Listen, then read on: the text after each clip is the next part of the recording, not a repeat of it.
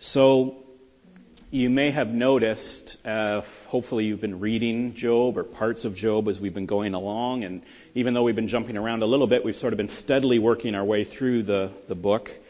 And we're at a section now near the end where there's about six chapters where the fourth friend of Job speaks, Elihu. And you may have noticed as you've been reading that Job as a whole is a fairly difficult book. It's a difficult subject, probably the most difficult subject in human life, suffering and trial, and our relationship of God to suffering and trial. So that's about as big as it gets. Um, but then the text itself is difficult because it's written in this poetic form and this dialogue and this trial, and Job's friends are kind of half right, making a good case, and Job's mostly right, making a bad case. And so we're trying to discern. So it's a particularly difficult book. And then you come to this section on Elihu, and it's a particularly difficult section within a particularly difficult book. Because the friends aren't completely wrong and Job's not completely right, when Elihu begins to speak, to speak to correct them both at the same time, his argument can actually sound very similar and very familiar. Elihu almost sounds like Eliphaz, to pick one. And I won't lie to you, this section of text was probably about the hardest I've attempted. Um, but whenever we enter into a hard text like this in the Bible, there's a couple of things to keep in mind, and that will help you through it, help me through it. Whenever you enter a particularly hard text like this in the scripture, um, we have to keep it in the context of its book. That's the first step, okay? Remember that the writer, as they are writing, is accomplishing something for us by the Holy Spirit. And so when you read these six chapters about Elihu, we take everything that we read in there and we put it within the context of the entire book because the writer, who quite possibly could be Elihu himself, he's probably the recorder of this story. He's accomplishing something for us in writing this book and putting it in scripture by the Holy Spirit. He's, he's not just wasting pages, right? It's not an essay that he has to get, you know, 12 pages done in order to get full marks. And so these six chapters are here for a reason in the context of the whole book. And then, what further helps us is that we take a difficult section like this and we keep it within the context of the whole counsel of Scripture, the whole Bible. And what we will see is that the truths of one book of the Bible are amplified and supported in other scripture. And so if what we're discovering in, in what we're reading in a difficult section is, is made clear somewhere else, then we know that we're on the right track. And so if Elihu sounds very similar to the other friends like Eliphaz, and if by his own admission he's younger than the other counselors, and if, as we see in the first few verses, that he's also burning with anger, so we have this young guy who's clearly upset, who seems to be just spouting off for six chapters about everything that he's heard, the question sort of comes to us and comes to many people who have read this book why should we listen to him? Why should we listen to this young guy who's clearly just speaking passionately and angrily at older people when he should just be keeping counsel to himself, right? Why do we listen to him? Well, we do get some clear clues from the book of Job itself uh, in the structure of the text and what it says and what it doesn't say. So, so some reasons why I think we need to listen to Elihu and why we think that he is wisdom and why he is speaking the correct theology of God. First of all, he's set apart in the discourse from the other friends of Job. In the, in the structure of the book, when we come to, and we talked about the structure a little bit, the monologue of Elihu is set apart. It's not included with the three cycles of three responses between Job and his friends. It comes after Job has made his final appeal and after Job has argued all of his friends into complete silence, right? Bildad's final argument is about six verses. And then Zophar's final argument is nothing. Nada. He's, he's got nothing more to say. So Job has silenced his friends. But Eliphaz has, or sorry, Elihu has six chapters of rebuke to both the friends and of Job, and it's set apart from those earlier arguments. So the structure of the text tells us this is something different. This is something you should pay attention to, reader, because this is not the same as what's gone before. Secondly, Job doesn't try to argue with Elihu. We get the sense that what Elihu says is different because Job never responds to him. He doesn't argue. Job was happy to argue to the silence the other three friends. He was happy to correct them in the error that they were speaking. Even though they kept telling him to shut up, he wouldn't shut up. But here we see that even though Elihu encourages Job to speak if he finds any error, Job still has no answer for him. Elihu literally says to Job, If you have anything to say, answer me, speak up, for I want to vindicate you. But if not, then listen to me, be silent, and I will teach you wisdom. So Elihu actually invites Job to respond, but Job has no response. So this is different. This is different than what has come before. Thirdly, God never rebukes Elihu. In Job 42 7, we see the section where he rebukes the other three friends because they spoke falsely about him, but God doesn't rebuke Elihu. And the biggest indication we need to look carefully for truth in Elihu's words is that God does not dispute the things that Elihu says. So whatever he says in these six chapters, we should be paying attention because it's clearly different. The friends have not spoken what is right about him, but Elihu has spoken what is right. So we have to read this carefully to see what Elihu says is wisdom. Fourthly, he prepares the way for God to speak in these six chapters. Elihu appears in the book of Job as sort of a prophetic voice.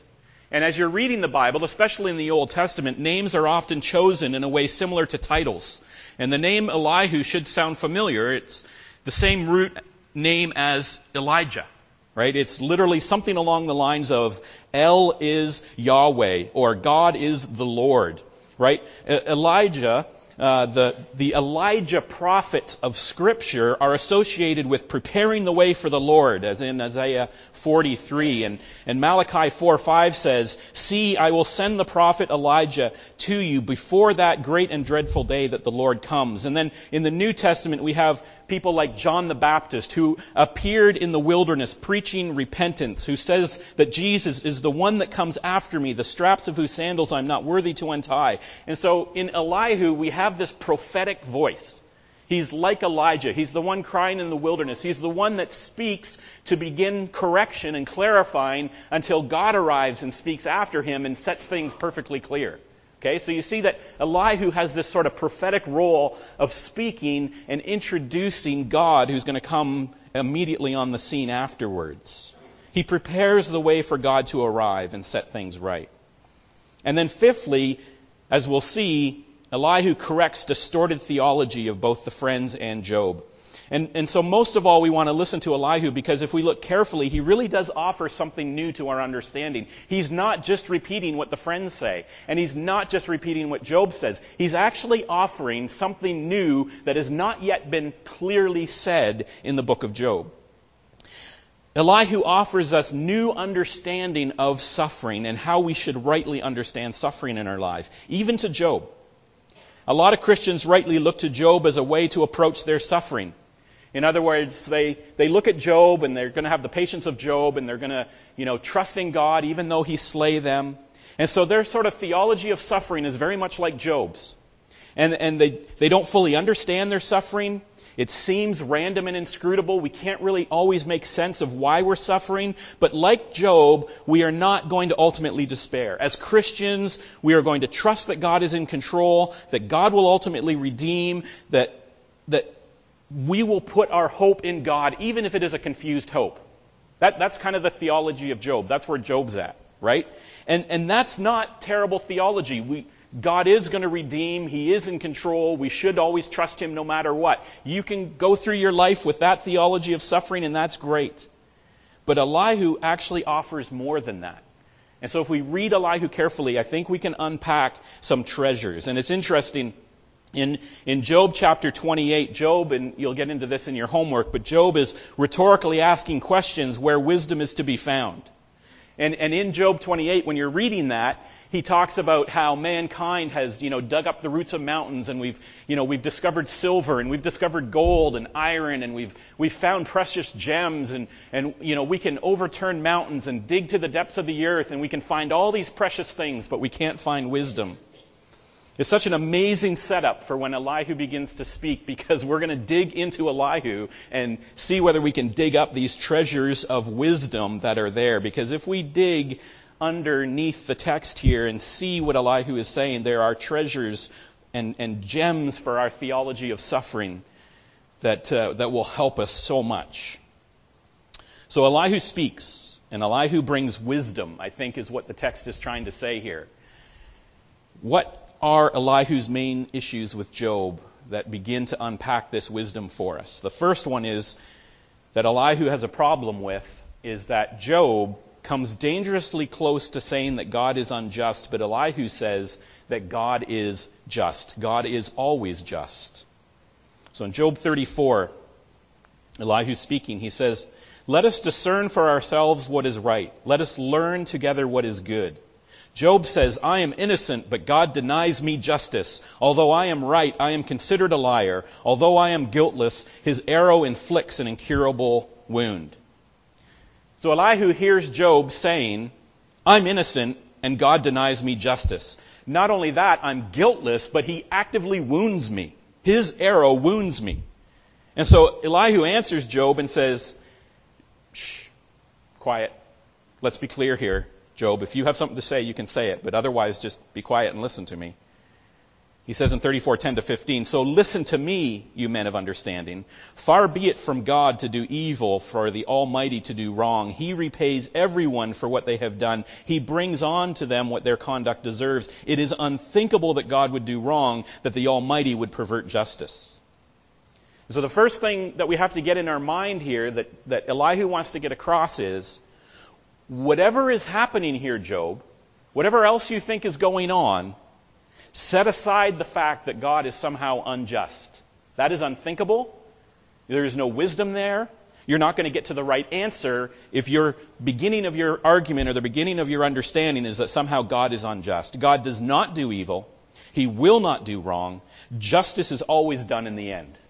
God will do what is right. There's your first foundation stone of the wisdom that is to come from Elihu. He says, Job, this this words that you're saying where you are potentially saying that God is unjust, you have to just set aside. And there's a lesson there for us as well. If we start in our thinking that the premise of truth is that God is somehow unjust, then we just abandon that line of argument, is what Elihu is saying. Right? There is no basis in any line of argument that begins with God might be somehow unjust. Set that aside. Then he goes on. This is the other thing that he has a problem with. Job declares that God is silent the whole way through, but Elihu says God has been speaking plenty all the time, but men are not listening. So in Job 33, 13 to 28, he says of Job, Why do you complain to him that he responds to no one's words? For God does speak.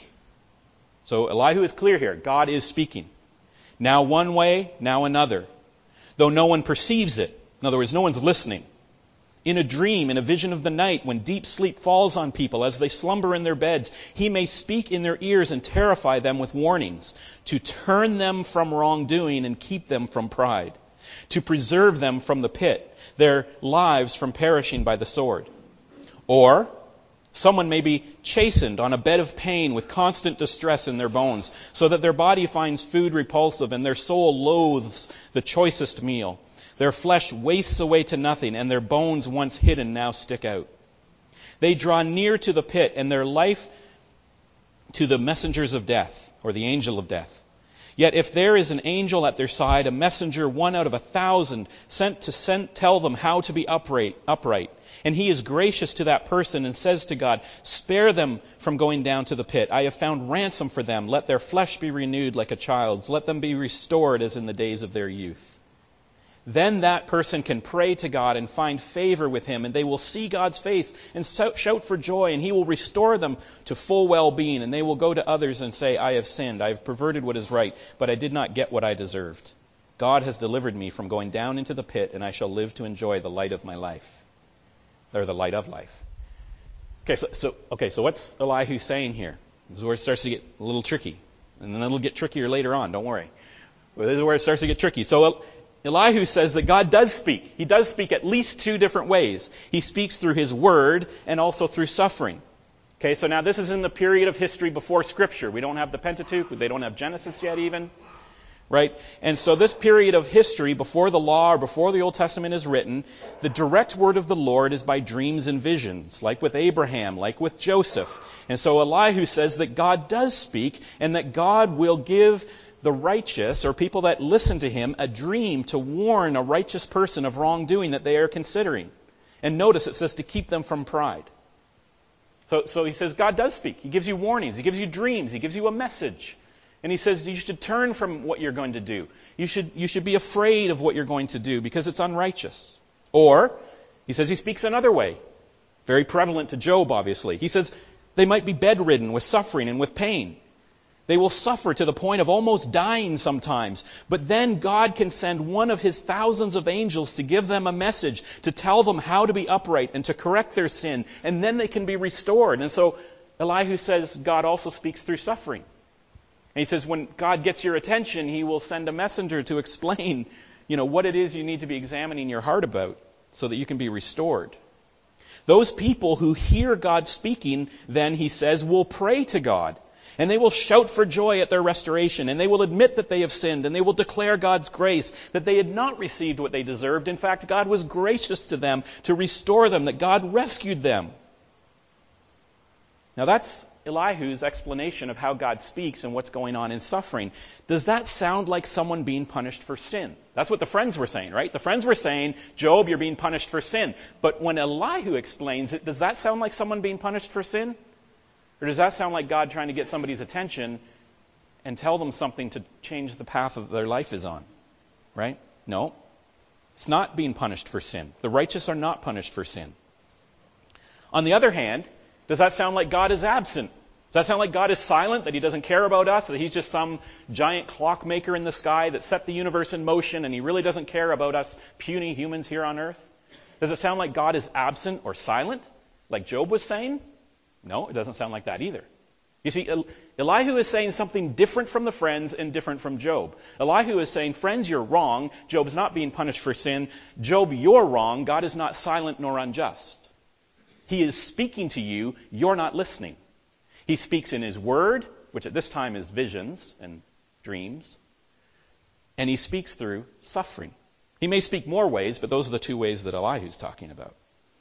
And so he says, You're both wrong. You need to listen. God is not silent. He is speaking. Are you listening? Is the question Elihu is asking. God is acting through suffering for our good. He's neither silent nor unjust, but he speaks in order to rescue us, to divert us from unrighteousness and from destruction. And thirdly, we'll sort of expand on this one perhaps the most. Elihu shows his wisdom in accusing Job of not listening the way a righteous sinner should listen. So Elihu's perception of why Job is suffering is Job's pride, and he says that in 33:17, he says it in 35:12, he says it in 36:9. They all make accusations of pride, and then in 33:8 to 12, he clearly defines Job's error. So I'll focus on that one. Job 33:8 to 12 says, "But now you have said in my hearing, I heard the very words." I am pure. I have done no wrong. I am clean and free from sin. Yet God has found fault with me. He considers me his enemy. He fastens my feet in shackles. He keeps close watch on all my paths. But I tell you this, you are not right. Elihu says, Job, you're not right. You're, you're not right about this. I've heard you say it and you're wrong. You're not right to say that you are clean and free from sin. You may be counted righteous. Okay, and this is where we need to understand a category distinction. You may be counted righteous, but you are not clean. There is such a thing as a righteous sinner. I, standing here today, am a righteous sinner. I sin. I'm a sinner. I'm not clean. I'm not pure. And yet, God counts me righteous. You understand that all Christians, all believers, are in the category of righteous sinners. It's a category neither Job's friends nor Job understood. They thought if you were righteous, then you didn't sin, and so there was no need for God to speak to you or correct you or anything like that. Or if you were unrighteous, then you were being punished. There was no category of righteous sinner. But Elihu shows up on the scene and he says, There's a new category neither of you understand. Job, you are righteous, but you're also wrong to say that you're clean. You cannot say that you are free from sin. You've got a pride problem at the very least, Job. You know, it's like Job saying, I'm the most humble person in the world. you should all know that. Nobody's more humble than me. Right? That's in essence what, what's being said here. Elihu says, You've got a pride problem, Job. God is speaking, but you're not listening. If you listened instead of claiming he wasn't speaking, then perhaps this stubborn pride of yours could be addressed face on and dealt with. But because you keep denying that God is speaking, you're not getting your pride problem dealt with. And, and friends, on your part, you're not right to say Job is suffering as punishment. You're not right either. Job is suffering not because God wants to punish Job for his sin, nor because God is unjust, but because God wants to save Job. Right? Elihu's already said that. He said that God sends messengers in order to divert us from unrighteousness. We have to get our theology right here. This is absolutely critical. And it's why this text is so different, because Elihu is making a very nuanced argument in between two other very nuanced arguments. Got to get our theology right here. God does not punish Christians, well, we would say Christians or the righteous in the Old Testament. God does not punish the righteous. God does not punish Christians for their sins.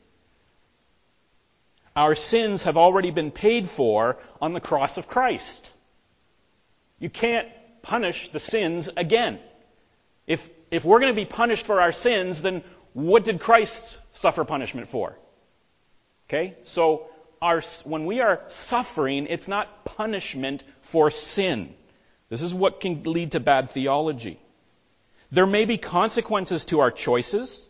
There may be the inevitable results of sin in a fallen world. There may be discipline in order to correct and save us.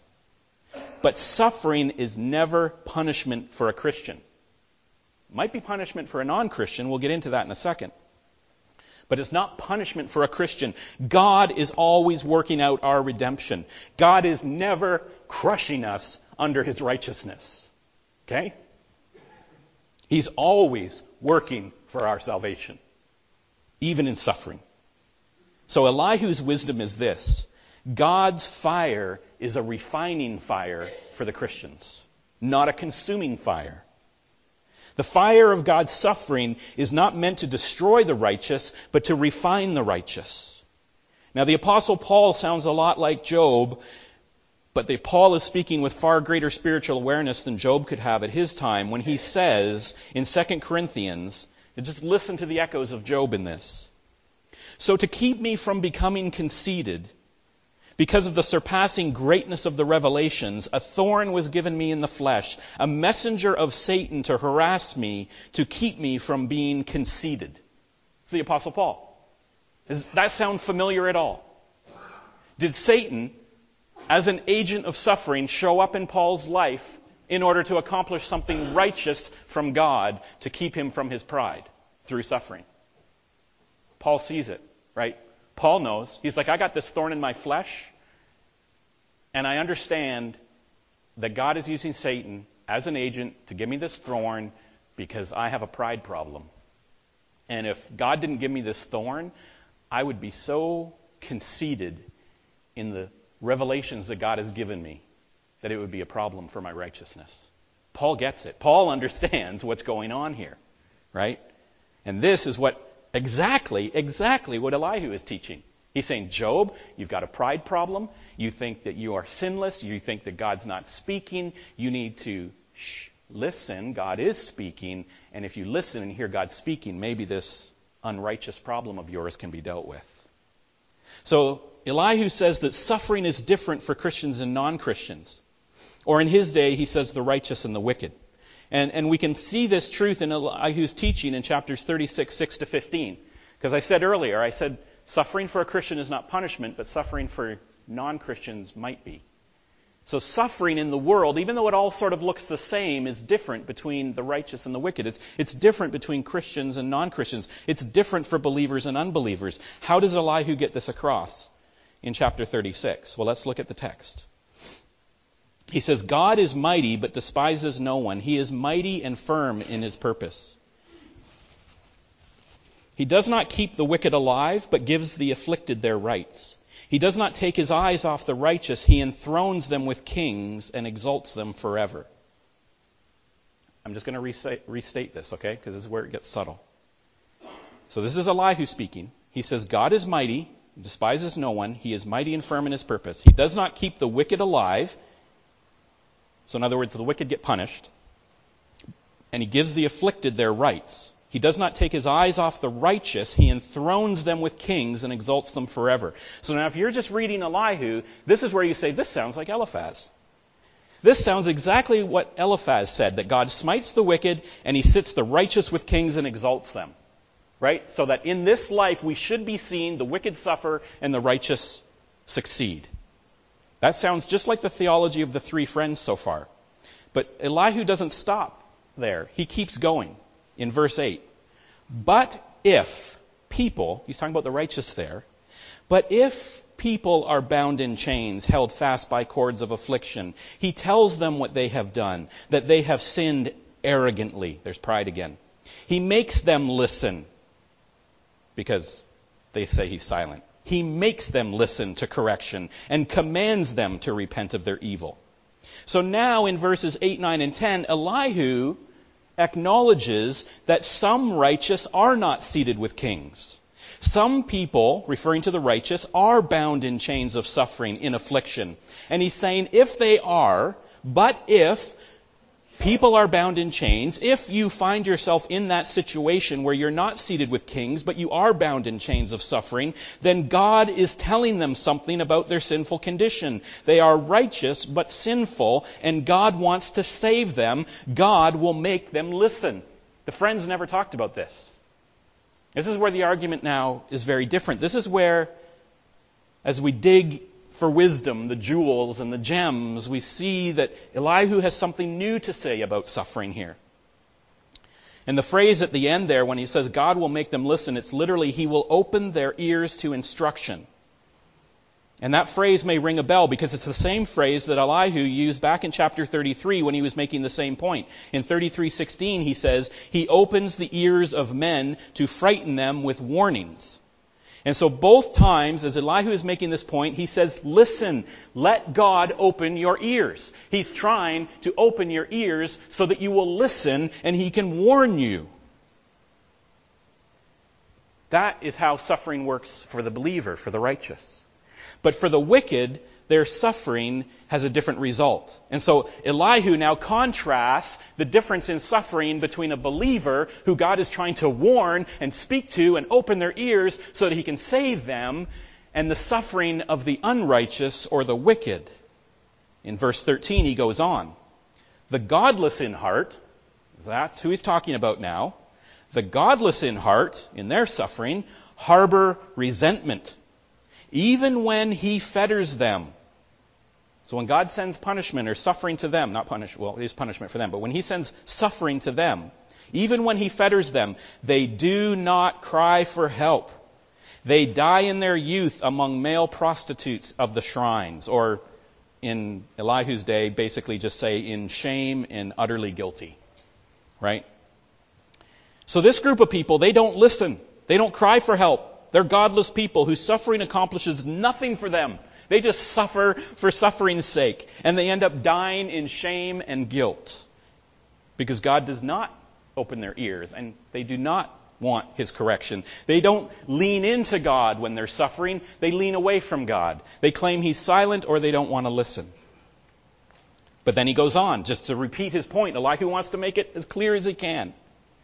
In verse 15, but those who suffer he delivers in their suffering. He speaks to them in their affliction. He is wooing you away from the jaws of distress to a spacious place, free from restriction, to the comfort of your table, laden with choice food.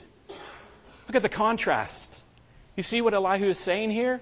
He's saying God is literally wooing you away from the distress He's trying to woo you away from unrighteousness in your suffering. He's trying to draw you into a spacious place, free from restriction. God has these wide open plains laden with tables full of food for you to feast at. And, and Elihu is saying when, when believers are suffering, when the righteous suffer, they need to listen.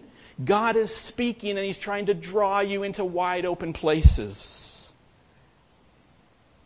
What a hopeful message from Elihu here, right?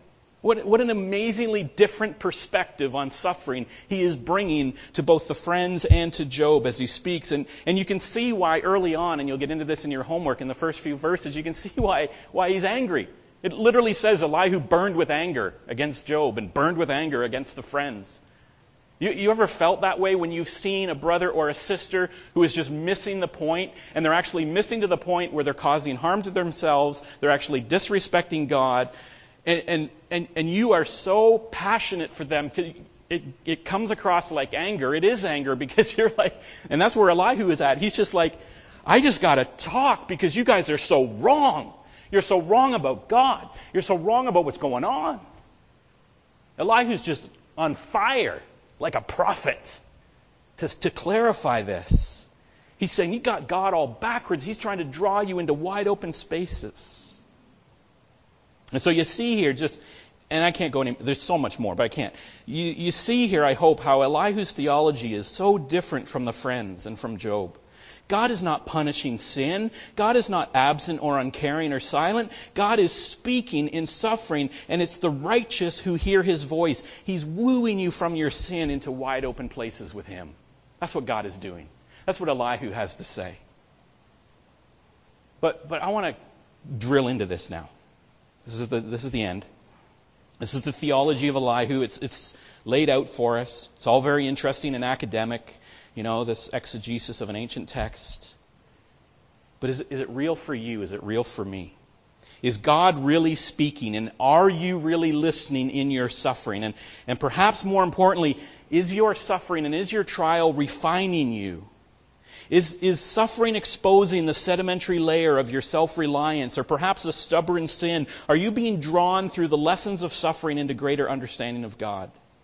And I want to encourage you to make this really practical this week because I can tell you, whatever it is you are dealing with right now, any kind of pain, any kind of suffering, there are saints sitting beside you right now who have been there.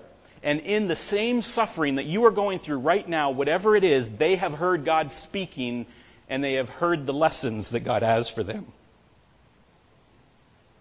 Are you sick and you may not live through your illness? Just ask Pat Kitchman if he heard God speaking in his cancer.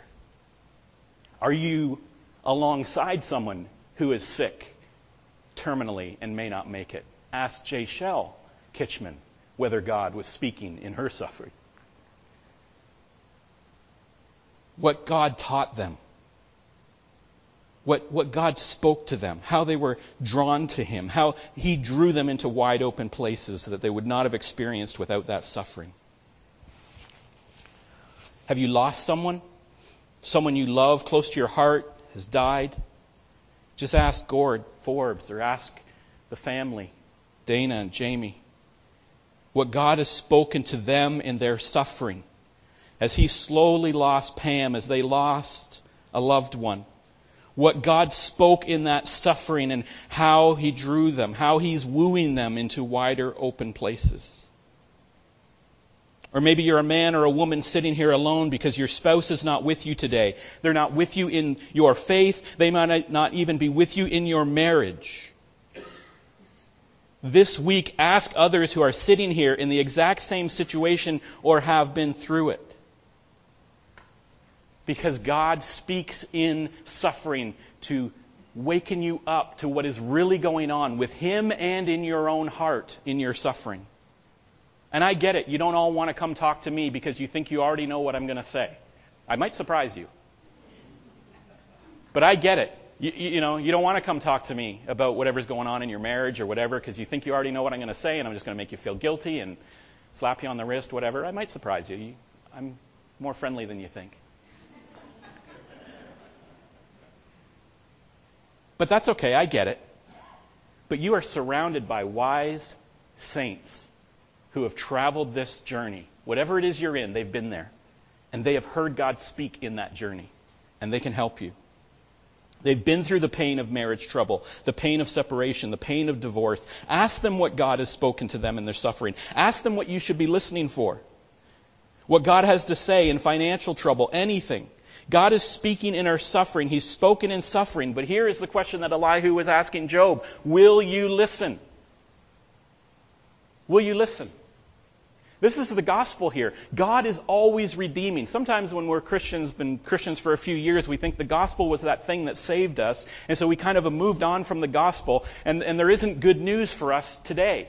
There's always good news. We live in the gospel every day. The good news, the gospel in suffering, is that God is using it to get your attention and to speak to you and to refine you and to woo you into wide open places. And when you hear that message, and now you've heard it, there's four ways you can respond to that gospel. This is the good news, Christian. God wants to refine you. He wants to redeem you in your suffering. Now, there's four things you can do to respond to that gospel. You can either say, God isn't speaking. I'm not going to listen. I don't want to hear it. I just don't believe it. There is no, there is no God speaking. I'm just going to struggle through this on my own. Secondly, you can say, okay, I get it. God is speaking, but I don't want to hear what he has to say. I already know.